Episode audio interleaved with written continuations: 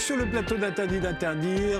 2 mois avant le deuxième tour de l'élection présidentielle, les 23 et 24 février, les principaux candidats seront auditionnés par le Conseil économique, social et environnemental sur le thème « Comment redonner du lustre à la démocratie et lutter contre l'abstention ». Tout le monde est bien conscient du problème. La vie démocratique ne peut pas se limiter à voter les soirs d'élection. Mais comment l'améliorer et surtout comment remédier à la défiance dont est victime aujourd'hui la démocratie représentative ? Alors, est-ce que c'est par le référendum d'initiative citoyenne, la 6e République, la proportionnelle, le tirage au sort, les conventions citoyennes, la démocratie participative, la démocratie directe ? Pour en débattre, nous avons invité François-Henri Briard. Vous êtes avocat au Conseil d'État et à la Cour de cassation. Vous êtes l'auteur de Vivre libre aux éditions Ipanema. Vous y prenez la mesure de la liberté effective qui règne en France aujourd'hui, sans oublier ses attributs indispensables, dites-vous, l'ordre public, la sécurité, la responsabilité. Jamais sans doute dans l'histoire, écrivez-vous, les personnes n'ont été aussi protégées par des normes et des mécanismes juridictionnels de garantie. Quand on parle de fatigue démocratique, pour vous, ça vous inspire quoi ? Est-ce que ça existe ? Je pense qu'elle existe. Elle existe, elle se mesure, vous l'avez dit, par le taux d'abstention au cours des différents scrutins. Mais le corps est peut-être fatigué. Malgré tout, il y a des signes encourageants et il y a des remèdes. Et on en parlera sans doute au cours de cette émission. Matthieu Niango, vous êtes philosophe, fondateur d'À nous la démocratie, un mouvement citoyen qui travaille à construire la démocratie directe en France et en Europe. Vous êtes l'auteur de La démocratie sans maître, qui est paru chez Robert Laffont, et de Les gilets jaunes dans l'histoire, chez Kimé, dans lequel vous expliquez que le mouvement des gilets jaunes est la manifestation en France d'une crise planétaire, celle de la démocratie représentative. Alors quand on parle de fatigue démocratique, vous y voyez quoi ? Quand on est fatigué, c'est qu'il faut aller se coucher pour reprendre des forces et puis être bien le lendemain. Donc, moi, ça me fait penser à la phrase de Gramsci, qui dit que le vieux monde périt, est mort. Là, je crois qu'une certaine conception de la démocratie représentative est clairement derrière nous, que le nouveau monde n'est pas encore. Ça, c'est la construction d'un monde plus participatif, plus direct, celui qu'ont porté aussi en partie les Gilets jaunes, que portent un certain nombre d'associations. Et contre les deux, eh bien, nous dit Gramsci, surgissent les monstres. Donc il va s'agir aussi de les combattre. Benjamin Morel, vous êtes docteur en sciences politiques, vous enseignez le droit public à l'université Paris 2, Panthéon-Assas. Vous êtes l'auteur du Sénat et sa légitimité chez Dalloz et des Bases du droit constitutionnel chez Belin, des ouvrages universitaires très sérieux. Cette fatigue démocratique, vous la représentez comment, vous ? Alors moi, j'aime pas trop le terme, parce qu'en réalité, dans l'idée de fatigue démocratique, il y aurait l'idée qu'on serait fatigué de la démocratie. Or, quand vous prenez aujourd'hui les différents mouvements, on pourra parler des Gilets jaunes, etc., vous avez plutôt le sentiment qu'il y a un besoin de démocratie. Il y a une demande, il y a une exigence de démocratie. En réalité, on est plutôt dans une crise de la représentation, ce qui signifie crise de la représentativité, c'est-à-dire qu'on a une Assemblée nationale, des politiques, etc., qui sont jugés par une partie de la population comme ne les représentant pas tout à fait, on pourra discuter là-dessus, mais au-delà de ça, il y a également une crise de la représentation au sens d'une crise au nom du agir au nom d'eux. C'est d'abord ça la représentation. Est-ce que lorsque je vote, l'action politique est efficace pour changer le réel ? Est-ce qu'elle est réellement efficace pour changer le monde ? Et là, pour le coup, on a quelque chose de beaucoup plus profond, une crise de la représentation globale qui, aujourd'hui, touche l'ensemble des États occidentaux. Et c'est en effet assez inquiétant. Alors, parlons de cette crise de la représentation ou de crise de la démocratie représentative. Alors, j'ai dit, on reproche généralement à la crise à la démocratie représentative que les citoyens sont réduits à ne s'exprimer, à ne se prononcer que lors des élections. Et puis, le reste du temps, ils doivent la fermer, assister à ce qui se passe sans pouvoir intervenir. Et en plus que les élus ne sont pas obligés de faire ce pourquoi on les a élus. Après tout, ils ne sont tenus ni à faire ce pourquoi on les a élus, parce que de toute façon, on ne sait pas pourquoi on les a élus. Enfin, du moins, eux ne le savent pas. Et puis, en plus, ils ne sont pas... de toute façon, ils n'ont même pas tenu de respecter les promesses qu'ils nous ont faites. D'où le sentiment diffus, alors soit d'avoir été trompé, soit d'être cocu, soit de ne pas être représenté, etc., etc. Est-ce qu'il y a un remède à ça, François-Henri Briard ? Alors, comme vous savez, il ne peut pas y avoir en France de mandat impératif. Nous n'avons pas le mandat impératif. Le mandat impératif, c'est ce qui ferait qu'on a été élu pour telle raison, on doit le faire. Voilà, je parle sous le contrôle d'éminents spécialistes, c'est exclu en France. Et par ailleurs, nous n'avons pas de référendum révocatoire. C'est-à-dire qu'il n'y a pas de possibilité, comme vous avez vu ce qui s'est passé en Californie l'année dernière, en septembre, cette tentative de révocation du gouverneur de Californie, qui n'a pas abouti d'ailleurs. Nous n'avons pas ce genre d'instrument. Moi, je pense qu'on peut, en effet, revivifier cette vie démocratique, je le dirai tout à l'heure peut-être plus longuement, par la formation civique, d'une part, et d'autre part, par la qualité de la classe politique, la qualité des représentants. On en reparlera parce qu'effectivement, il y en a qui disent aussi qu'on a les représentants qu'on mérite, après tout. Mais restons d'abord sur ces deux reproches qui sont faits constamment à la démocratie représentative, Matthieu Niango. Moi, je pense qu'il y a vraiment une forme de la représentation qui a vécu. Enfin, ça peut tenir à plein de facteurs. J'ai lu un certain nombre de sociologues qui étudient la société actuelle, qui constate qu'en effet, elle est devenue beaucoup plus complexe qu'elle l'était auparavant. Il y a une complexité d'ailleurs qui est revendiquée. Et on ne peut plus aujourd'hui être représenté par un seul qui serait censé totaliser une société, encore une fois, encore plus complexe. Et ça, c'est d'autant plus flagrant avec Emmanuel Macron, qui est vraiment très très clairement... qui a voulu jouer le roi, en fait. Il a vraiment joué le monarque. Il a voulu endosser sur sa personne ces symboles-là. Et ça passe pas du tout dans la société française telle qu'elle existe. Donc moi, je ne crois pas que la représentation telle qu'on la connaît peut être simplement replâtrée, transformée à la marge. Il faut vraiment des transformations plus profondes. Le référendum d'initiative citoyenne en fait partie. Mais je veux juste tout de suite répondre et un petit peu lancer le débat. Mais l'éducation civique, elle se fait par la pratique civique. Il faut qu'il y ait un débouché. Ça, c'est montré par toutes les études empiriques de terrain. Elles montrent que là où vous avez des débouchés directs, les citoyens, ils sont beaucoup plus éduqués. C'est le cas en Suisse. Les Suisses, par exemple, il y a des études qui ont été faites, c'est très surprenant, alors qu'ils ne font pas partie de l'Union européenne, ils la connaissent très bien, parce qu'ils ont été amenés à se prononcer sur l'appartenance ou non, enfin le fait de rejoindre l'Union européenne ou pas. Le traité constitutionnel de 2005, eh bien, la série de débats que ça a produit dans la France d'alors, moi, ça m'avait vraiment beaucoup frappé, c'était passionnant, ça a vraiment profondément éduquer le citoyen sur le sujet. Donc moi, je suis d'accord sur l'éducation civique, mais l'éducation civique, ça doit passer par un débouché direct de ce qu'on a appris, au fond, dans cette éducation. Oui, on est fondamentalement d'accord. Prenez le référendum de 2005, c'est assez intéressant, on a dit, c'est un référendum contre Jacques Chirac. Vous prenez la cote de popularité de Jacques Chirac au mois de novembre et au mois de mars, elle n'a pas bougé. Le oui au référendum est passé de 65 à 45, ce qui montre qu'une campagne référendaire, dès le moment où on prend le temps de la faire et où les partis politiques jouent le jeu, ça peut profondément induire une formation du citoyen. Après, il ne faut pas opposer démocratie directe et démocratie participative. Les deux peuvent se conjuguer. Le problème sous la Ve République, en réalité, c'est que, tout à l'heure, je parlais d'impotence du politique, c'est-à-dire de capacité du politique à montrer qu'il est capable d'agir au nom d'eux. La manière la plus efficace en termes de communication, c'est de mettre un homme et d'expliquer que cet homme va pouvoir tout faire. C'est efficace du point de vue de la communication, c'est pour ça que ça marche du point de vue de la communication et que les Français sont tellement attachés à l'élection présidentielle, mais du point de vue des politiques publiques, en revanche, ça marche beaucoup moins bien. Donc on est dans un système assez pervers en réalité, où vous parliez tout à l'heure de responsabilité politique. Le problème de la Ve République, c'est que tous les 5 ans, vous votez, vous avez l'impression d'élire un sauveur qui va vous expliquer que tout d'un coup, il va réellement changer le réel. Au bout de 6 mois, vous avez compris qu'il n'allait pas changer le réel et vous avez envie de changer de président et vous allez venger la prochaine fois en votant pour un autre candidat. Et ça se réenclenche comme ça, ce cycle de légitimation, d'espérance et de déception. C'est pour ça aussi qu'on a aligné le mandat des députés sur celui du président, parce que sinon on donnait le pouvoir à l'opposition. Exactement. Mais ce qui s'appelle l'alternance. Mais en faisant ça, qu'est-ce qu'on a fait ? On a détruit une soupape. C'est-à-dire que les élections législatives intermédiaires, comme les référendums, étaient des soupapes.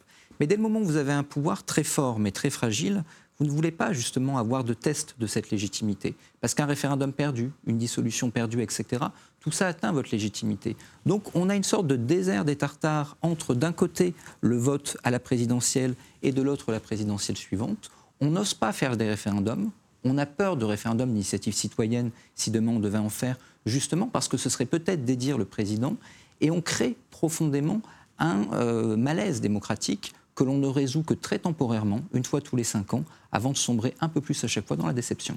Mais vous avez l'air de parler que de l'élection présidentielle et de l'élection législative qui l'accompagne. Le problème, j'ai l'impression, se pose pour toutes les élections, y compris les élections municipales, non ? Ça se pose évidemment pour toutes les élections, tout bêtement, parce que vous avez 2 types d'élections intermédiaires. Vous avez les élections européennes, qui sont en fait très nationalisées. Prenez les motivations du vote sur les dernières européennes. Ce n'est pas l'Union européenne qui entraîne une motivation du vote. C'est faut-il ou pas sanctionner le président de la République ? Ça explique également pourquoi est-ce qu'on a eu cette sorte de dichotomie entre d'un côté les listes RN et de l'autre les listes La République En Marche. Les élections locales, là vous touchez à quelque chose qui est lié en fait à un affaiblissement profond du sens de la décentralisation. L'objectif de la décentralisation originellement, c'est la démocratisation des politiques publiques. Pour ça, il faut des collectivités au cadre stable et au cadre pérenne. Or, vous avez une loi de décentralisation tous les 3 ans. Vous êtes alsacien, vous votez en Alsace. Qu'est-ce que vous évaluez ? Vous allez vous dire, alors je vote pour une collectivité qui est un département, mais qui ne porte pas le nom de département, qui n'est pas non plus une collectivité à statut particulier, qui a des compétences économiques, sauf que les compétences économiques, on m'a expliqué que c'était la compétence de la région, mais pas tout à fait. Donc les programmes proposés au niveau régional ne me touchent pas tout à fait, mais ils me touchent quand même, parce qu'il demeure des compétences résiduelles en matière économique à la région. Si vous voulez voter en Alsace pour un programme et un bilan, la réalité, c'est qu'il vous faut un Master 2 de droit des collectivités territoriales d'il y a moins de 3 ans. Et donc, évidemment, vous ne votez pas pour ça.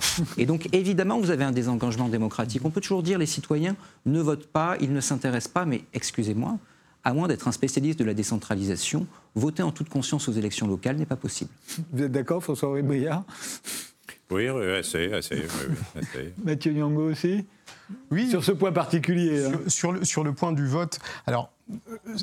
Sur l'intérêt, alors les statistiques aussi le montrent, même si l'abstention était très forte dans un contexte quand même un peu particulier de Covid, bon, c'est difficile de le dire, mais il y a quand même un intérêt quand même plus fort traditionnellement pour les élections locales que pour les élections d'autres, enfin les élections intermédiaires, le département, vous en avez parlé, la région, parce que le maire, on a quand même le sentiment qu'on a une prise dessus. Mais même à ce niveau local, voire hyper local, moi je vois dans un arrondissement parisien où j'habite, il y a parfois une incompréhension totale sur des sujets très précis, où les citoyens sont vraiment scandalisés par le fait qu'ils aient très peu de prise sur leur vie quotidienne, y compris sur des problèmes qu'ils comprennent parfaitement. Là, vous parliez de caractère très complexe d'attribution, mais parfois, ils comprennent très bien ce qui se passe. Je vous prends un exemple, c'est sur... dans le 10e arrondissement, bon, il y avait un projet de fermeture d'école. Et ben, y a des citoyens qui se sont mobilisés pour dire ben non, nous on ne veut pas que l'école ferme. Ils ont bien argumenté. Moi, je n'avais pas au départ de position. De principe, j'étais pour que l'école demeure ouverte. Si vous ouvrez une école, vous fermez une prison, comme disait Victor Hugo. Ils voulaient installer un commissariat de police à la place. Donc, bon, j'étais plutôt pour l'ouverture. Mais j'ai trouvé que l'information qu'ils avaient proposée était de très grande qualité. Ben, la mairie a dit, alors que l'adjoint venait d'être nommé, il a dit ben non, on va quand même finalement la fermer. Bon, donc, c'est pas simplement. Vous avez soulevé un problème d'incompréhension des compétences. Mais même parfois, on comprend parfaitement le sujet, où l'information citoyenne est parfaitement répartie, ben, il y a une frustration parce qu'on leur oppose un pouvoir décisionnaire absolu, y compris à l'échelle locale. Mais il y a aussi le fait que quand on vote, on se prononce au fond sur un nom. Et c'est tout, à part dans les cas des référendums, mais sinon on vote pour quelqu'un. Et on ne dit pas pourquoi on a voté pour cette personne, et d'ailleurs l'élu ne sait pas lui-même pourquoi on a voté pour lui. Est-ce que c'est pour sa proposition numéro 8, sa proposition numéro 102 ? Il l'ignorera toujours. Généralement les commentateurs disent que les Français, les soirs d'élection, ont envoyé un message. Enfin, tout ça, évidemment, du bullshit total. Personne ne sait quel message a envoyé chaque électeur en votant pour un tel ou un tel. Et j'ai l'impression que le malentendu, il est double. Il n'est pas seulement du côté des électeurs qui ne comprennent pas forcément pourquoi ils vont voter aux élections européennes, ou plutôt aux élections régionales. Il est aussi de la part des élus qui ne savent pas pourquoi on les a élus. Et au fond, qui ne savent pas qu'est-ce qui est important aux yeux des électeurs et pourquoi ils ont voté pour eux. François-Henri Briard ? Alors, ce que vous dites me fait songer au contentieux électoral. Moi, dans ma vie, j'ai fait beaucoup de contentieux électoral depuis une trentaine d'années. Et il y a un principe fondamental, c'est le secret du vote. C'est le secret du vote. C'est-à-dire que dans son fort intérieur, l'électeur ou l'électrice décide de voter pour telle ou telle personne. Mais je dirais que ce secret lui appartient. Et le sens de son vote est également secret. – Et vous savez bien que le choix d'une personne est lié en effet peut-être à son programme, à certains éléments du programme, mais aussi à la personne elle-même. On a vu récemment, on a vu un certain discours là qui est récemment au cours de la campagne présidentielle qui n'est pas bien passé. Cela tenait essentiellement à la personne et non pas au programme. Et donc je pense que c'est un élément de facteur, mais qui sont secrets et qui doivent le rester. Oui, vous avez une élection présidentielle où, pour le coup, vous synthétisez une grande partie à la fois d'éthos, c'est-à-dire qu'est-ce que je représente à la fois d'un point de vue idéologique, mais également est-ce que j'incarne l'État, etc. Tout ça, c'est difficilement disjoignable, en réalité, chez l'électeur. Vous avez plusieurs types d'électorats qui vont être sensibles à plusieurs perceptions de cette fonction présidentielle. Le problème, c'est qu'ensuite, le reste des élections va être interprété à cet aune. Pourquoi est-ce que je vote pour les législatives ? Pour donner une majorité au président de la République. Ça, c'est intériorisé par une partie des électeurs. Quand vous regardez les résultats des législatives, ce ne sont pas des Français qui se disent « Ah, un tel a été élu, donc je vais aller voter pour lui donner une majorité ». C'est une grande partie de l'électorat d'opposition qui se démobilise. L'électorat de la majorité se mobilise, l'électorat de l'opposition se démobilise, considérant que, quoi qu'il arrive, c'est perdu. Et donc ça crée des effets psychologiques. Ensuite, idem pour les élections intermédiaires. Si je ne comprends pas comment fonctionnent les collectivités territoriales d'un côté, ce que fait l'Union européenne de l'autre, je vais voter pour ou contre le président de la République. Donc on voit tout à l'aune de cette élection-là, et en effet, vous avez du coup une hyper-personnalisation. On parlait des instruments de démocratisation. Prenez par exemple l'enjeu de la proportionnelle, c'est intéressant. Quand on regarde les études qui sont parues, je vous renvoie par exemple aux études d'Aren sur la proportionnelle, on voit qu'il y a plus de participation et plus de satisfaction vis-à-vis des politiques publiques. Pourquoi ? Eh bien parce qu'en réalité, ça engage plus d'électeurs, parce que vous avez au moins un électeur sur deux. Il y a un effet de distorsion dans le mode de scrutin majoritaire à deux tours. Il y a au moins un électeur sur deux, en règle générale, qui a voté pour les listes qui forment la coalition. Et pour la plupart du temps, ils ont quand même voté pour ne serait-ce qu'un embryon de programme qu'ils ont compris. Ils n'ont pas voté simplement pour une personnalité, et ça crée un effet d'engagement. Donc vous voyez que vous n'avez pas forcément plus d'instabilité quand vous faites des systèmes politiques comparés, mais que vous avez une plus grande satisfaction vis-à-vis des politiques publiques, en grande partie pour ça. Mais la proportionnelle, on l'a connue, c'était la 3e République et la 4e République. La 3e République n'est pas la proportionnelle. La 3e République est au scrutin majoritaire à deux tours, comme aujourd'hui, et la 4e fonctionne avec une proportionnelle par apparentement. Il y a deux États aujourd'hui en Europe qui n'ont pas de proportionnelle, nous et les Britanniques. L'ensemble des autres États sont à la proportionnelle, et vous avez plusieurs types de proportionnelles. Vous avez des proportionnelles avec ancrage local, comme en Allemagne, vous avez de la proportionnelle avec des primes majoritaires, vous avez de la proportionnelle avec également des seuils de représentation.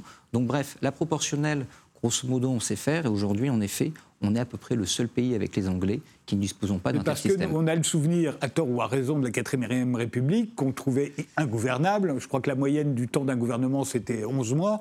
Oui, mais parce qu'en plus, on votait pour un parti et qu'ensuite, il s'alliait avec ceux avec lesquels on n'avait pas prévu qu'ils s'allieraient. Prenez l'Allemagne. Angela Merkel a connu 4 présidents de la République française.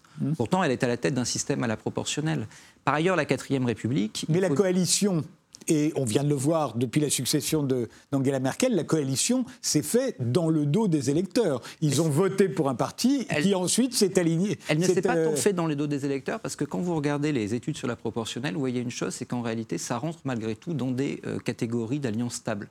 Grosso modo, il est assez rare qu'un parti de droite s'allie avec un parti d'extrême gauche, etc. Mais c'est pas interdit. Donc, c'est pas interdit, et ça peut arriver, c'est arrivé notamment en Italie, le regroupement du mouvement 5 étoiles, mais c'est tout de même assez rare, et en règle générale, les programmes de coalition sont plus ou moins entendus en amont par les électeurs. Par ailleurs, vous parliez de la 4e République, on oublie souvent de dire que, c'était une proportionnelle par département et par apparentement, qui n'avait qu'un objectif, c'était d'exclure 40 à 50% du corps électoral, puisqu'il y avait deux partis pestiférés à l'époque, le Parti communiste qui pesait 30% des électeurs, les gaullistes qui, selon la période, ont pesé plus ou moins de manière importante dans le corps électoral. Tout ça faisait au moins 40% des Français qui étaient exclus du champ politique. La 4e République, ça tient sur une alliance entre des partis qui pensent difficilement la même chose, certains qui aujourd'hui seraient classés d'un point de vue idéologique à l'extrême droite, une SFIO qui à l'époque est beaucoup plus proche de Philippe Poutou que de Jean-Pierre Mélenchon, quant à ces perspectives, et vous essayez de faire des alliances entre tout ça. Évidemment, ça ne tient pas, et c'est l'une des conséquences, enfin plutôt l'une des causes de l'effondrement de la 4e. Matthieu Niango ? Moi, je crois que le match, il n'est pas entre la 4ème République et la 5ème République. Alors, je ne dis pas qu'il faut forcément une 6ème République, ça serait une conséquence. Mais là, ce qui est très clair aujourd'hui, ce que l'on sent, on a parlé des Gilets jaunes, il y avait eu avant Nuit debout, j'ai vu il y a un livre qui est sorti, qui est très bien, qui s'appelle « Rendez les doléances », qui a été fait par une association qui s'appelle « Rendez les doléances », il y a un site web qui est très bien fait, et ils analysent un certain nombre, enfin il y a 10 000 pages de mémoire, des 400 000 pages de cahiers de doléances qui avaient été mis en place dans 16 000 mairies au moment du grand débat, et bien, les gens ils demandent une intervention directe et ils y ont parfaitement droit, c'est parfaitement légitime. Vous avez à l'article 6 de la Déclaration des droits de l'homme le fait que chaque citoyen a le droit de personnellement d'intervenir sur la formation de la loi, personnellement, ou par le biais de ses représentants. Et ben, ce terme de l'alternative, il a été complètement oublié. Donc on est clairement dans cette ère-là. Moi, je ne crois pas que le match il se joue entre la 4ème République et puis la 5ème République. Et simplement un autre élément, alors j'ai toujours en tête les deux éléments que vous aviez évoqués tout à l'heure sur les bons élus. Vous évoquiez le cas de la Californie, hyper intéressant ce qui s'est passé. À chaque fois qu'il y a une proposition de révocation, c'est toujours très intéressant. L'attitude qui est celle de l'élu. C'est essayer de défendre au fond sa position. Pourquoi il fait ça ? Il essaye d'être meilleur, justement. Et moi, je suis convaincu, compte tenu de la culture politique française, que ça aurait plutôt comme effet d'avoir des meilleurs représentants que des représentants qui sont sur un siège éjectable en permanence. Parce qu'en fait, les Françaises et les Français, pour faire partie d'une association, ils sont difficiles à mobiliser sur les questions politiques. En revanche, quand il y a une question qui leur tient à cœur, alors là, ils y vont à fond, et d'une manière qui est extrêmement spectaculaire. Je reprends mon exemple des parents d'élèves pour l'école, des gens qui étaient des primos, comme on dit, des primos-militants, je ne sais plus quel est le terme de sciences politiques, mais des gens qui n'avaient pas milité, qui n'étaient pas dans des partis, bah, tout d'un coup, ils arrivent. C'est ce qui s'est passé pour les Gilets jaunes. Incroyable, des gens, vous regardez leur page Facebook, c'était des photos de petits chiens, des trucs, puis tout d'un coup, là, les Gilets jaunes, les grands thèmes, l'ISF, ils deviennent spécialistes du RIC. Alors, c'est pareil, il y a des sites intéressants, Objectif RIC, Espoir RIC, allez regarder tous ces sites qui ont émergé au moment de la crise des Gilets jaunes, eh ben, ils sont devenus spécialistes d'un sujet qui vraiment les intéressait. Donc moi, je pense que l'effet d'un dispositif comme celui-ci, ce serait plutôt de stabiliser une démocratie qui, aujourd'hui, est vraiment très, très instable et clairement en danger. On va parler du RIC et de tout ce dont... mais peut-être, vous voulez intervenir simplement rebondir sur la Déclaration des droits de l'homme et du citoyen, qui, vous savez, pour nous, est un texte fondateur, hein. Qui d'ailleurs n'a pas eu en France toujours une valeur juridique reconnue, hein. C'est relativement récent. Aujourd'hui, le Conseil constitutionnel y fait référence très fréquemment, mais pendant très longtemps, on a considéré que c'était un texte un peu dans les oubliettes de l'histoire et qui n'avait pas de force juridique. Ce qui est intéressant dans cette déclaration, c'est que, et on vous l'a dit à l'instant, elle parle en effet de la participation personnelle de l'électeur, du peuple, hein. Mais elle parle aussi des représentants. Et le préambule de la déclaration est fait non pas au nom du peuple, comme la déclaration d'indépendance américaine de 1776, mais au nom des représentants du peuple. Et dans plusieurs articles, les deux voies sont préservées. Et c'était un débat à l'époque. Il y a eu un grand débat au moment de l'Assemblée constituante entre les partisans de la démocratie directe, et le champion c'était Condorcet, hein, qui a écrit de très belles pages sur la démocratie directe et sur l'initiative populaire qu'on retrouve aujourd'hui, et puis ceux qui étaient davantage dans la doctrine classique de Montesquieu de la représentation par des élus, donc élus par le peuple. Mais donc les deux voies, dans nos fondations constitutionnelles, les deux voies existent. Comment justifiez-vous encore aujourd'hui le recours aux représentants ? Pourquoi est-ce que c'est finalement comme ça que l'on a imaginé la démocratie moderne ? Mais parce que c'est une tradition qui est née à la fin du XVIIIe siècle, et en France et aux États-Unis. Face à ces mutations qui répondaient à des considérations très différentes. D'un côté, aux États-Unis, c'était de créer un pays souverain et de sortir du colonialisme britannique. Et chez nous, c'était de sortir de l'ancien régime, de la monarchie de droit divin. Bon, il y avait très clairement deux voies et il y a eu un débat. Et en France comme aux États-Unis, on a choisi la représentativité. On a choisi des représentants. Et alors, en France, on en parlera tout à l'heure, nous avons un problème avec les référendums parce qu'on en a abusé pendant certaines périodes de notre histoire, notamment au Second Empire. Bon, il y a eu, je crois, 5 plébiscites. Bon. Mais à mes yeux, c'est une tradition juridique. Pas plus que ça ? Si vous voulez, Benjamin Morel, une minute. Oui, il n'y a aucun régime qui n'est purement une démocratie directe. Hein. Même l'Athènes classique, même les cantons suisses que l'on aime citer avec leur Landesgemeinde, etc., sont des démocraties qui en fait sont des démocraties mixtes. Vous avez en effet des éléments de démocratie directe, mais vous avez également des représentants, tout bêtement, parce que chaque citoyen ne peut pas être un petit soldat engagé dans la vie politique au jour le jour, etc. Donc il faut on n'a pas que ça à faire. Exactement. Il faut arriver à construire une forme de construction mixte entre les deux. Et c'est vrai pour tous les sujets qu'on a abordés. On parlait tout à l'heure de la proportionnelle, on va parler du RIC. Il n'y a pas d'instrument bon en soi. L'instrument doit nous permettre d'atteindre quelque chose. Et en effet, la démocratie directe doit permettre de démocratiser le régime. La démocratie de représentative doit permettre de la stabiliser. Eh bien, on fait une pause et on parle du RIC, entre autres.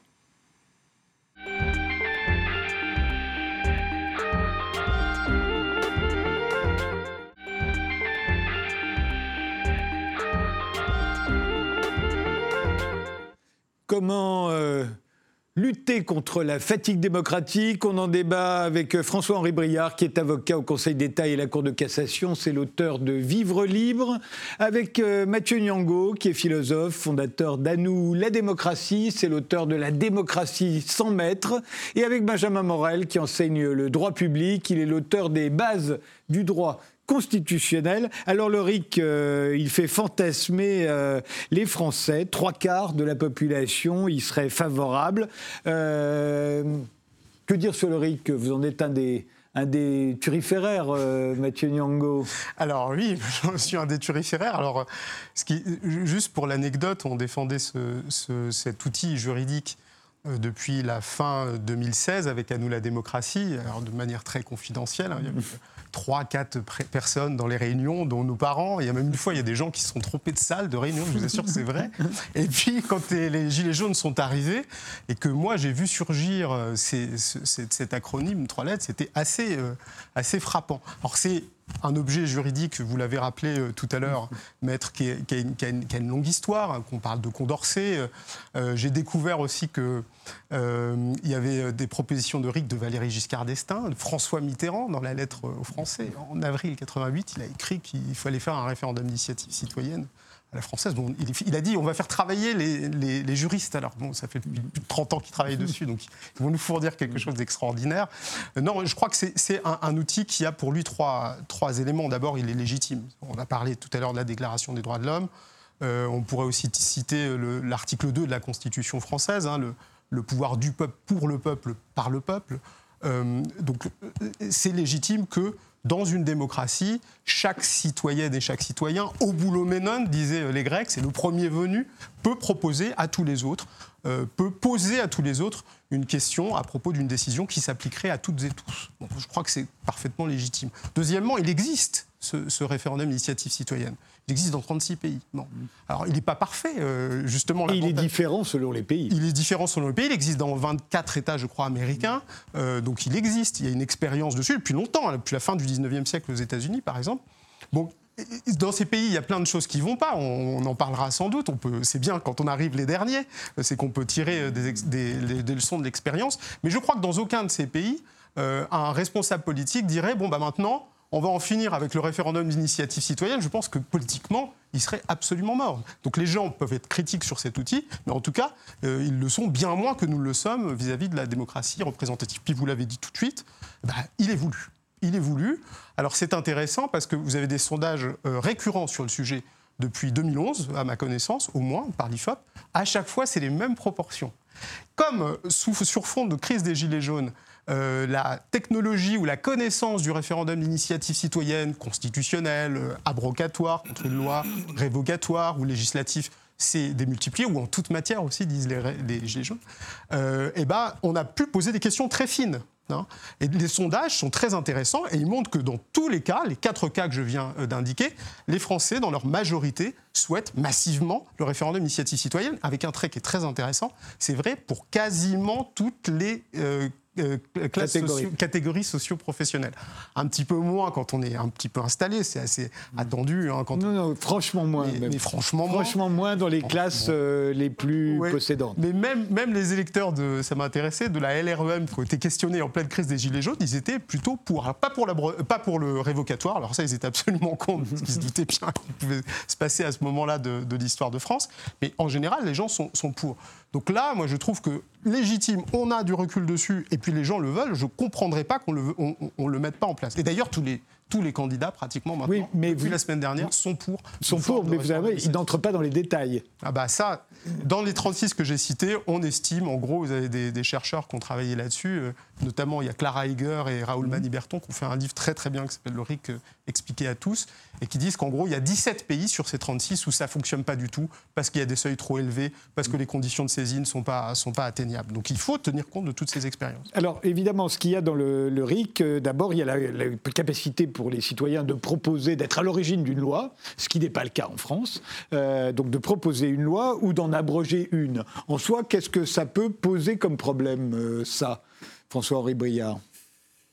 Alors, sur le plan de la technique législative, je dirais qu'à mes yeux, la question à résoudre, c'est le contrôle de constitutionnalité. Vous savez que le Conseil constitutionnel ne contrôle pas les lois référendaires, pour un motif très simple qui est expliqué dans la décision de 1962 et de 1992, c'est qu'un référendum, c'est l'expression directe de la souveraineté du peuple. La souveraineté appartient au peuple, il s'exprime directement, le Conseil constitutionnel dit, dans ses décisions un peu anciennes déjà, « je ne contrôle pas ». Et donc, il y a évidemment la question du contrôle de constitutionnalité. Donc, s'il y avait le RIC, si tout citoyen, à partir d'une certaine saisine qui reste à discuter, pourrait, en fait, aurait une chambre libre et le Conseil constitutionnel ne pourrait pas se prononcer. Il pourrait le faire après. Alors, d'une part, la jurisprudence évolue. Hein, vous savez que nous avons depuis 2008 la question prioritaire de constitutionnalité et il est à peu près certain qu'un texte inconstitutionnel serait immédiatement mis en cause dans le cadre d'une QPC. J'ai été l'auteur de la première QPC avec mon confrère Lioncan en 2010, voilà, donc j'aime bien ce dispositif. Et puis il y a aussi les juridictions européennes, hein, la Cour européenne des droits de l'homme, je pense, évidemment, face à un texte liberticide, ne laisserait pas passer non plus. Il y a eu une décision d'ailleurs en matière référendaire. Hein, donc, mais à mes yeux, il y a beaucoup de choses à dire sur le RIC, mais d'un point de vue législatif, c'est la question du contrôle. Oui. D'abord celui-là. Oui, Benjamin Morel. Le contrôle ne paraît pas indépassable. Regardez ce qu'on fait avec le référendum d'initiative partagée, qui n'a pas beaucoup de sens, on pourrait revenir dessus, mais il n'en vaut même pas réellement la peine. Vous avez un contrôle préalable. Tout simplement, votre texte n'est soumis à un référendum que s'il respecte les canons de constitutionnalité. Par ailleurs, c'est partir d'un a priori qu'un référendum d'initiative citoyenne constitutionnelle ne serait pas légitime. On peut penser en termes de seuil, etc., mais on peut penser qu'un référendum d'initiative citoyenne en matière constitutionnelle, d'ailleurs, au niveau de la fédération en Suisse, vos RIC ne peuvent être que constitutionnels, hein. Il n'y a pas de RIC législatif en Suisse au niveau fédéral, donc on peut penser que c'est légitime. Ça pose pour moi deux questions techniques. La première question, c'est celle de la rédaction. Parce qu'écrire un texte législatif, ça ne s'improvise pas. Et là, il y a besoin en effet de collectifs d'accompagnement qui sont... On l'a vu même pour les députés. Hein. Oui, même pour les députés. Cas, Au début, on leur disait « amender, c'est un métier », ils ne croyaient pas, puis finalement, ils ont compris que ça l'était en réalité. Et donc là, il y a une question, parce que si jamais vous accompagnez toutes les initiatives et qu'il y en a trop, bah, vous perdez, vous dissolvez quelque peu vos forces. Donc là, il faut avoir un seuil de signature, vous accompagnez l'initiative pour que ça tienne la route juridiquement, parce que quelque chose qui est mal rédigé, c'est quelque chose qui ne vise pas réellement son but et qui peut même atteindre l'inverse de ce qui est visé, et ça, c'est un problème. L'autre élément qui est problématique et qui est peut-être beaucoup plus problématique, c'est le détournement stratégique du RIC. Je décide de faire un RIC sur un sujet qui ne m'intéresse que moi et quelques autres personnes. On atteint les signatures. Il n'y a que nous qui votons. On a confisqué l'intérêt général à notre propre profit. Donc il faut toujours que vous ayez un seuil de participation. Si vous n'avez pas de seuil de participation, à la fois dans la collecte des signatures et ensuite dans le seuil de votants, vous avez un risque de confiscation démocratique et par ailleurs de multiplication des référendums et d'usure démocratique. Donc il faut arriver à avoir un certain nombre de RIC très représentatifs avec un seuil de votants suffisant. Le problème du seuil de votants, c'est que ce qu'on appelle un quorum, c'est que vous avez un vote stratégique. C'est arrivé il y a quelques années en Roumanie. Grosso modo, je suis pour le non. Et je sais qu'il y a deux façons pour que ce référendum ne passe pas. soit le non l'emporte, soit le quorum, admettons 50% des votants, n'est pas atteint. Je sais que je suis minoritaire, qu'est-ce que je fais ? Je m'abstiens. J'ai un oui à 98% de oui, mais avec 49% de participation, et donc tout d'un coup, mon RIC échoue, pas à cause du nombre de oui, mais à cause du nombre de participants. Là, les Estoniens ont trouvé une solution assez intéressante, qui est en réalité d'avoir un quorum de oui, c'est-à-dire qu'il vous faut, par exemple, 30% de oui sur 50% de participation, quelque chose comme ça, et donc au bout du compte, eh bien, on arrive aujourd'hui, par ces instruments techniques, à régler ce type de problème. Donc il faut un bon seuil de signature, il faut un quorum de votants et de votants oui, et avec ça, vous arrivez en effet à avoir des questions représentatives visant l'intérêt général, d'initiatives citoyennes et relativement bien accompagnées juridiquement. Matthieu Niango ? Moi, je vais rebondir sur deux problèmes qui ont été énoncés. D'abord, sur la rédaction des textes. Moi, je l'élargirais encore. Je dirais qu'il y a un problème d'inclusivité, comme on dit. C'est-à-dire qu'il ne faut pas qu'en effet, cet outil, ça soit comme la démocratie participative, qui soit confisqué par des gens qui sont déjà, entre guillemets, bien servis législativement. Ce n'est pas le but de l'outil, c'est de l'élargir, c'est de faire en sorte que des gens qui ne se sentent pas représentés puissent l'être davantage. Et donc, il faut faire en sorte que cette initiative, elle puisse être, en effet, saisie par un maximum de gens. Ça, c'est l'objectif, ça doit, à mon sens, doit être l'objectif du législateur. Donc, la problématique technique, c'est une problématique aussi sociale qui doit tenir compte de la réalité française, parce que quand on parle de RIC, moi, je trouve que c'est bien les études comparatives, mais il faut aussi que la France ne désespère pas de son génie, et notamment en matière de droits de l'homme. Donc, il faut qu'on crée un référendum d'initiative à la française qui tienne compte des habitudes législatives, des habitudes politiques, puis des habitudes sociales. Donc ça, c'est vraiment un premier point. Nous, ce qu'on a dit avec À nous la démocratie, c'est qu'une assemblée citoyenne tirée au sort pourrait accompagner les porteurs de projets. Je ne crois pas en l'inflation de propositions. J'y crois pas. Quand on regarde le budget participatif parisien, par exemple, il y a 200 propositions par an. Ce n'est pas non plus énorme sur une ville comme Paris, avec un dispositif qui est déjà éprouvé. Cette année, il y en avait 200. Donc, c'est pas un truc énorme. Parce que, je le redis, mon expérience de militant, c'est que, y compris sur des questions où il y a des vrais débouchés, les gens, la plupart du temps, ils sont difficiles à mobiliser. En revanche, quand il y a des sujets sérieux, lui, il se mobilise. Lui, sur l'ISF, bien sûr. C'est sûr que, à mon avis, la première proposition qui serait faite, s'il y avait un référendum d'initiative citoyenne en France, ça serait sur le retour de l'ISF. Lui, sur des choses aussi qui peuvent nous être un petit peu plus désagréables, en tout cas à mes yeux. Je n'ai pas la prétention de dire qu'il y aurait des RIC que sur des choses qui me plairaient, mais je me mobiliserais.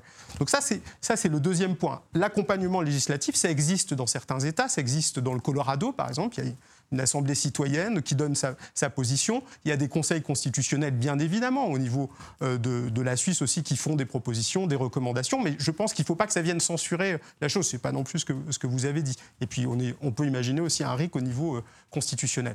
Sur le quorum, alors vous avez évoqué le problème de la Roumanie. Il y a un certain nombre de référendums d'initiative citoyenne qui ne sont pas opérationnels pour les raisons que vous avez dites.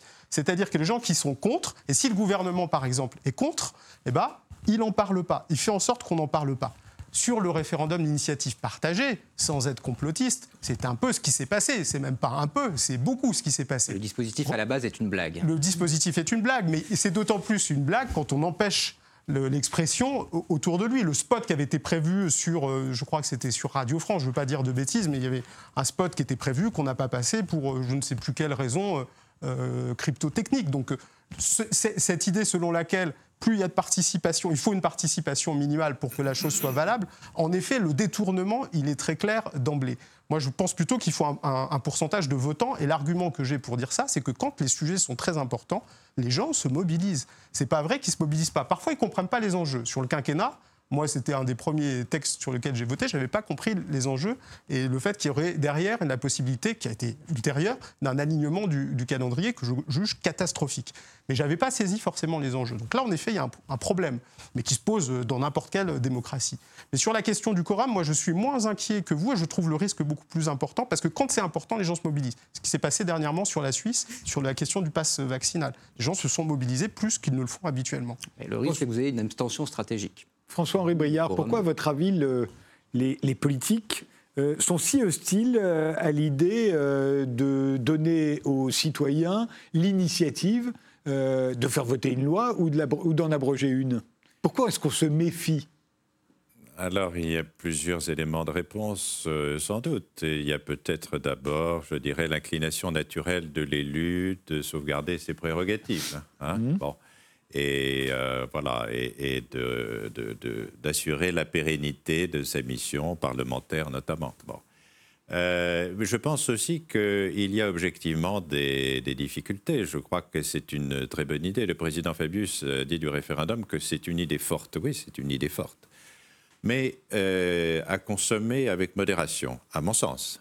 Hein, parce qu'il y a quand même beaucoup de difficultés en face de nous. Hein.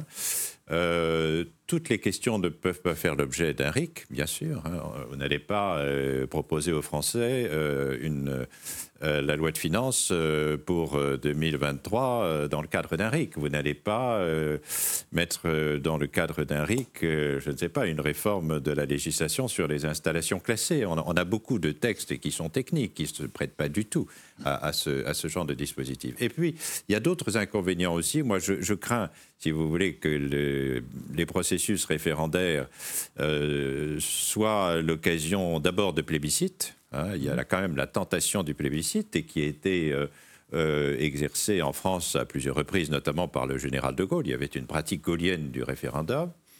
Il y a la question des groupes de pression également, hein, des groupes de pression, des groupes d'influence et notamment la place de l'argent hein, dans ce processus de mobilisation, pour ou contre d'ailleurs dans le sens du oui ou dans le sens du non sur la question. Il y a la dimension, je l'ai dit tout à l'heure, des droits fondamentaux. Je crains beaucoup, si vous voulez, que le RIC soit voilà, le lieu de la surenchère démagogique et de questions qui provoquent des affrontements violents dont les Français et les Françaises n'ont pas besoin. Moi, je suis un partisan de ce qu'on appelle aux États-Unis le « limited government », le gouvernement modéré, et je crains, si vous voulez, que ce dispositif conduise à des excès. Donc, c'est peut-être pour cette raison que les élus, en effet, éprouvent des réticences. Quand vous entendez gouvernement modéré, c'est au sens où le gouvernement ne doit pas légiférer sur tous les domaines de la vie. Oui, absolument. On est bien d'accord. Absolument. Benjamin Morel, sont des arguments, ça. Sont des arguments. L'argument des lobbies, à mon avis, est tout à fait essentiel. C'est pour ça qu'en effet, il vous faut un seuil de signature et qu'il vous faut un quorum. Sinon, en effet, vous avez un risque de confiscation de cet instrument par des lobbies. Sur les libertés fondamentales, quand on regarde un petit peu, quand on fait de la politique comparée, on voit qu'il y a eu des RIC sur l'interdiction de l'avortement. Il y a eu des RIC sur le rétablissement de la peine de mort. Et en règle générale, enfin, pas en règle générale, ça n'est jamais passé. Ce qui montre que quand vous pariez sur l'intelligence collective et quand vous avez de vraies campagnes, en règle générale, le peuple est assez intelligent pour savoir, entre guillemets, dans quel sens tourner, si vous voulez. Mais donc, il y a l'idée quand même... C'est ça, la démocratie. Pardon, c'est ce que disait François-Henri Briard, et ce qui va à l'encontre de ce que demandent les Gilets jaunes, c'est le RIC dans tous les domaines. Or, ça, c'est un vrai problème. Est-ce que le RIC, ça peut être dans le domaine économique, dans le domaine de la loi de finances, et puis est-ce que ça peut être constituant ? Parce que ça aussi, c'est un problème. Il y a toutes sortes de RIC sur la planète, je ne crois pas qu'il y en ait qui permettent de modifier la Constitution. Ah si, il y en a. Bien sûr, la Suisse, c'est l'exemple, vous ne pouvez que modifier la Constitution. On peut abroger. Voilà, mais alors après, si vous voulez, encore une fois, il faut là-dessus, je pense, faire confiance. Vous parliez tout à l'heure de l'ISF, par exemple, ce ne serait pas possible en Italie, parce qu'en réalité, vous ne pouvez pas avoir de RIC sur la matière fiscale en Italie. Voilà. Il faut faire attention là-dessus, parce qu'encore une fois, généralement, quand on a eu des RIC en matière fiscale qui proposaient un peu n'importe quoi, très rapidement, on a eu d'autres RIC pour revenir dessus, parce que, justement, le peuple s'en était rendu compte. Il y a une possibilité de délibération collective, et en règle générale, la démagogie ne l'emporte pas dans ce type de processus quand vous avez une politisation. Et dire on met des limites, etc., moi, je suis pour qu'on mette certaines limites qui sont des limites, encore une fois, formelles. Je crois que c'est extrêmement important. Mais sur le fond, quand vous discutez avec les politiques de ce sujet-là, ce qui est très très drôle, c'est que vous vous rendez compte de ce qui fait la substantifique moelle de leur engagement politique. Parce qu'ils sont pour le RIC, surtout, sauf sur ce qui leur tient à cœur. Ah non, ça on le met pas. Ah non, ça on le met pas. Mais pourquoi ? Quelle est la justification ? Parce que ça, c'est important. Oui, c'est important, mais justement, convainquez que c'est important et parvenez justement à obtenir une majorité là-dessus. Si on retire du champ de la délibération démocratique tout ce qui nous semble important, à ce moment-là, on a en effet une limitation du champ de délibération. Et au bout d'un moment, quand vous voulez faire exploser ce champ de délibération, quand vous jugez que sur tel ou tel thème, eh bien, c'est au peuple de reprendre le pouvoir, et qu'on vous dit non, c'est pas possible parce que telle ou telle contrainte, etc., eh bien, il ne vous reste que la rue. Et c'est pas ça, justement, la démocratie, qu'elle soit représentative ou participative. Matthieu Niango. Alors, sur deux éléments. D'abord, sur la limitation des sujets. Ben non, moi, je pense qu'il ne faut pas de limitation à ces sujets. Vous parliez de la question de la fiscalité ou même des questions budgétaires. D'abord, ce n'est pas vrai que les Françaises et les Français s'intéressent à tous les sujets. Ça, c'est faux. C'est pour ça que quand certains convoquent le modèle athénien, ben je dis mais non, mais moi, personnellement, qui adore les questions démocratiques, je me suis un petit peu spécialisé dedans, je ne voudrais pas m'occuper de tout. J'ai envie de faire tout à fait autre chose, faire mes recherches, m'occuper de ma famille. Ça ne m'intéresse absolument pas de m'intéresser à tout. Et ce n'est pas comme ça que, aussi, les Suisses, d'ailleurs, même qui votent beaucoup, qui ont une autre culture, conçoivent les choses. Il y a ce qu'on appelle en Suisse des publics à enjeu. Donc, il y a des fois, les Suisses vont voter sur des sujets, puis d'autres fois, ça ne les intéresse pas ou ils ne comprennent pas le sujet. Donc, moi, je pense que ça se passerait exactement comme ça. Mais sur les questions budgétaires, il y a un chiffre que j'aime beaucoup, enfin, une donnée que j'aime beaucoup, c'est que le déficit budgétaire des États ou des collectivités qui sont gérées avec des réformes d'initiative citoyenne est bien moindre. En fait, ces entités, elles sont mieux gérées. Toutes choses égales par ailleurs. Parce qu'en fait, les gens, ils se disent bah, c'est notre argent, donc on veut voir quand même où il va, ce qu'il en advient. Et quand c'est leur argent dont il est question, ils peuvent entrer, moi je l'ai vu sur les gilets jaunes, dans des détails et dans des compétences techniques qui sont extrêmement grandes. Encore une fois, c'est le débouché qui fait l'appel d'air pour la formation. Donc non, pas de limitation du point de vue des sujets. Et l'autre point que je voulais évoquer, c'est la question des droits fondamentaux. Là, j'ai deux choses à dire quand même. La première, c'est que, je sais que ce n'est pas ce que vous dites, mais court un petit peu ce mythe selon laquelle l'histoire du progrès des droits fondamentaux, et l'exemple emblématique c'est celui de la peine de mort, serait d'abord le fait d'élites éclairées qui se seraient opposées à leur corps défendant à des masses qui ne réclamaient que du sang. Alors c'est pas du tout ce que dit Badinter, d'ailleurs dans son discours, je l'ai réécouté avant de venir, sur l'abolition de la peine de mort. Il dit ça venait de toutes les couches de la société. Quand vous regardez cette histoire chaotique, ces propositions de suppression de la peine de mort en 1791, on refute de son abolition, abolition en 1795, rétablissement en 1810, abolition en février 48, rétablissement en juin 48, débat dans les années 1906-1908, débat à partir des années 1970-71, bon bref, c'est toujours, entre guillemets, des rixes entre élites. Et les gens qui ont porté les questions de l'abolition de la peine de mort, je pense à Clémenceau, je pense à Aristide Briand, ont fait des carrières, c'est le cas de le dire, totalement brillantes. Après l'abolition de 81, il n'y a pas eu une manifestation, à ma connaissance, d'ampleur, pour dire qu'il faut la rétablir. Les seuls qui ont voulu la rétablir, c'est qui ? C'est des parlementaires. C'est des parlementaires. La dernière proposition en date, elle date de 2004. Il y a 40 parlementaires qui sont allés signer une pétition pour dire on veut rétablir la peine de mort. À ma connaissance, le dernier qui l'a réclamé, c'était en 2016, c'était, paix à son âme, c'était Olivier Dassault, je crois, en 2016. Je suis même pratiquement sûr que c'est lui qui l'a proposé. Donc le vrai risque pour les droits fondamentaux, si on pense à la peine de mort, mais il y en a d'autres, c'est un système comme le nôtre. Il y a un candidat au présidentiel qui a dit que philosophiquement, il était favorable au retour de la peine de mort. C'est Éric Zemmour qui l'a dit. Donc si le vrai risque aujourd'hui, c'est quand vous donnez le pouvoir à un roi ou une reine élue, et puis qu'il fait un peu ce qu'il veut. Voilà, là c'est le vrai risque. Parce que quand on me dit, bah oui mais attendez, il y a des traités internationaux, il y a une constitution qui s'y oppose, mais la constitution, le président, il peut la changer s'il a 3/5 du Parlement. À ma connaissance. Donc le vrai risque, il est là. Ce n'est pas avec un référendum d'initiative citoyenne. Et la révocation des élus, est-ce que c'est tenable, François-Henri Briard ? Est-ce qu'on peut imaginer un système qui fonctionne où un président, un député, un maire peut être constamment révoqué par le peuple ? Oui. Alors constamment, je pense qu'il y a une exigence de stabilité. Mais moi, je suis assez favorable à ce type de mesure, pour la raison que j'indiquais au début de cette émission. Et vous posiez la question de la participation des Françaises et des Français à la vie démocratique. J'ai parlé de la formation civique, qui est tout à fait essentielle à mes yeux, de la connaissance, mais il y a un autre élément, c'est l'exemplarité de la classe politique. Et quelqu'un qui ne se comporte pas de façon exemplaire ne doit plus exercer ce mandat, parce que les Français sont fatigués des histoires, de costumes, de Maserati, de fraude fiscale. Et voilà. Donc c'est tout à fait normal.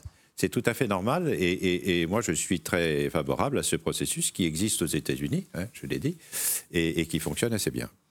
Révocation ? J'ai pas d'opposition sur le principe, et en effet, ça fonctionne pas si mal en Californie. Après, je pense qu'il y a quand même des effets pervers. C'est-à-dire que l'important, encore une fois, pour la politisation, c'est qu'on se concentre sur les questions et pas sur les hommes. Est-ce que vraiment Emmanuel Macron est le sauveur ou le fossoyeur de la nation, etc. C'est le débat qu'on a depuis 5 ans. Résultat, les politiques publiques mises en place, eh bien, le Covid est très intéressant. Quand vous regardez les enquêtes d'opinion sur la Covid, qu'est-ce qui se passe sur la politique sanitaire? Plus vous vous rapprochez de l'électorat La République En Marche, plus vous êtes favorable à la politique sanitaire. Plus vous vous en éloignez, plus vous y êtes opposé. Bilan, cette politique sanitaire qu'on peut contester ou pas, qui est ni de droite ni de gauche, qui est encore moins macroniste par essence, mais cette politique sanitaire, eh bien, vous l'avez appréciée au regard de la manière dont vous appréciez à l'origine Emmanuel Macron. C'est un problème, c'est-à-dire que pour le coup, il y a un beau sujet démocratique, en termes de liberté, etc. etc. Je ne vais pas refaire tout le débat sur cette politique sanitaire. Ce débat-là, on ne l'a pas eu. On a eu un débat pour Au fond, ce que vous reprochez, c'est qu'on a un système qui favorise l'homme providentiel. On est toujours dans le mythe de l'homme providentiel. Et on personnalise. C'est-à-dire que si le référendum révocatoire, c'est une façon de dire au bout de 6 mois « Ah non, il n'était pas un bon président de la République, changeons ».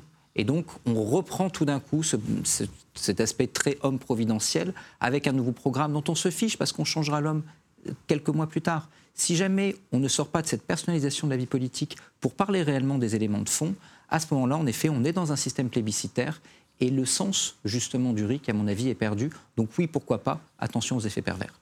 Révocation ? Bah, moi, j'adhère pleinement à ce que vous avez dit sur les pays où ça se fait et ça se passe très bien. Il n'y a pas un prurit de révocation. Alors, il y a un exemple, un contre-exemple, je crois, c'est le Pérou, mais c'est parce que c'est un peu le seul pouvoir dont le peuple dispose directement et très clairement. Mais sinon, dans les autres pays, il n'y a pas de frénésie, de révocation. Je me permettrai d'ajouter un élément, c'est que je pense qu'au-delà des questions de scandale politique, si on sent qu'en effet on n'est plus en phase avec l'élu qui a été porté aux responsabilités, bah, on peut poser cette question de la révocation. Moi, je le redis, j'avais discuté une fois avec quelqu'un qui était membre du Conseil fédéral suisse et qui me disait « mais pour moi, c'est un drame quand on va » il avait cette expression, on va au référendum. Parce que moi, mon but en tant que politique, c'est que les Suisses soient parfaitement satisfaits de mon travail et qu'ils n'aient pas à eux-mêmes faire ce travail qui est un peu coûteux, qui n'est pas pas si agréable que ça la plupart du temps, de déposer une proposition que je n'aurais pas faite moi-même. Donc je trouve que le seul fait que la possibilité de révocation existe peut permettre que les élus se comportent mieux lors de leur mandat, rendre plus de comptes, mais de la même manière, ce qui est quand même incroyable, c'est pourquoi, enfin, je sais pas, quand vous faites appel à quelqu'un pour, je sais pas, faire des travaux dans votre appartement, bah, vous pouvez mettre fin à tout moment si vous n'êtes pas satisfait de la prestation. Vous êtes avocat, bon, on peut changer, il me semble, d'avocat, donc pourquoi on ne pourrait pas le faire? Vous n'allez pas dire, on signe un contrat, voilà, pendant 3 ans, c'est moi, même si vous n'êtes pas d'accord, voilà. C'est un petit peu la même logique, sans encore une fois dramatiser. Moi, je trouve sur cette histoire de RIC, c'est un petit peu comme, vous savez, je crois que c'est dans Britannicus, la Junie qui dit « je ne mérite ni cet excès de gloire, ni cette indignité ». C'est un peu ça. C'est-à-dire on dramatise vraiment quelque chose qui ne me semble pas si grave que ça, quoi. Un mot de conclusion, François-Henri Briard? Ma conclusion, je la ferai par référence à cette image que vous avez projetée de l'Assemblée nationale, hein, de l'hémicycle.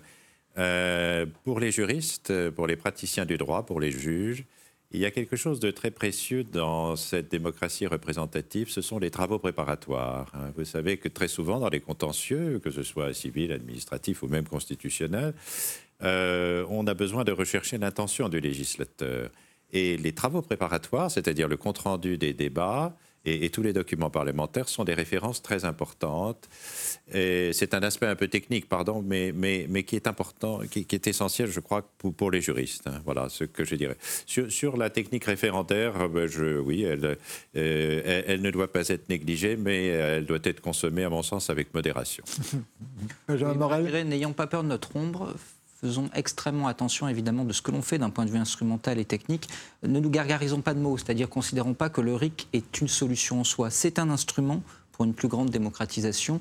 Aujourd'hui, on a un problème institutionnel qui est fondamental, qui n'est pas franco-français. Aucune des grandes démocraties occidentales, aujourd'hui, ne va bien. Donc là, il y a des solutions à trouver et le RIC est, à cet escient, un bon instrument. Un mot très court. Pour moi, la France, c'est le pays des droits de l'homme et j'aimerais bien qu'elle retrouve ce flambeau-là, qu'elle ait cette créativité-là.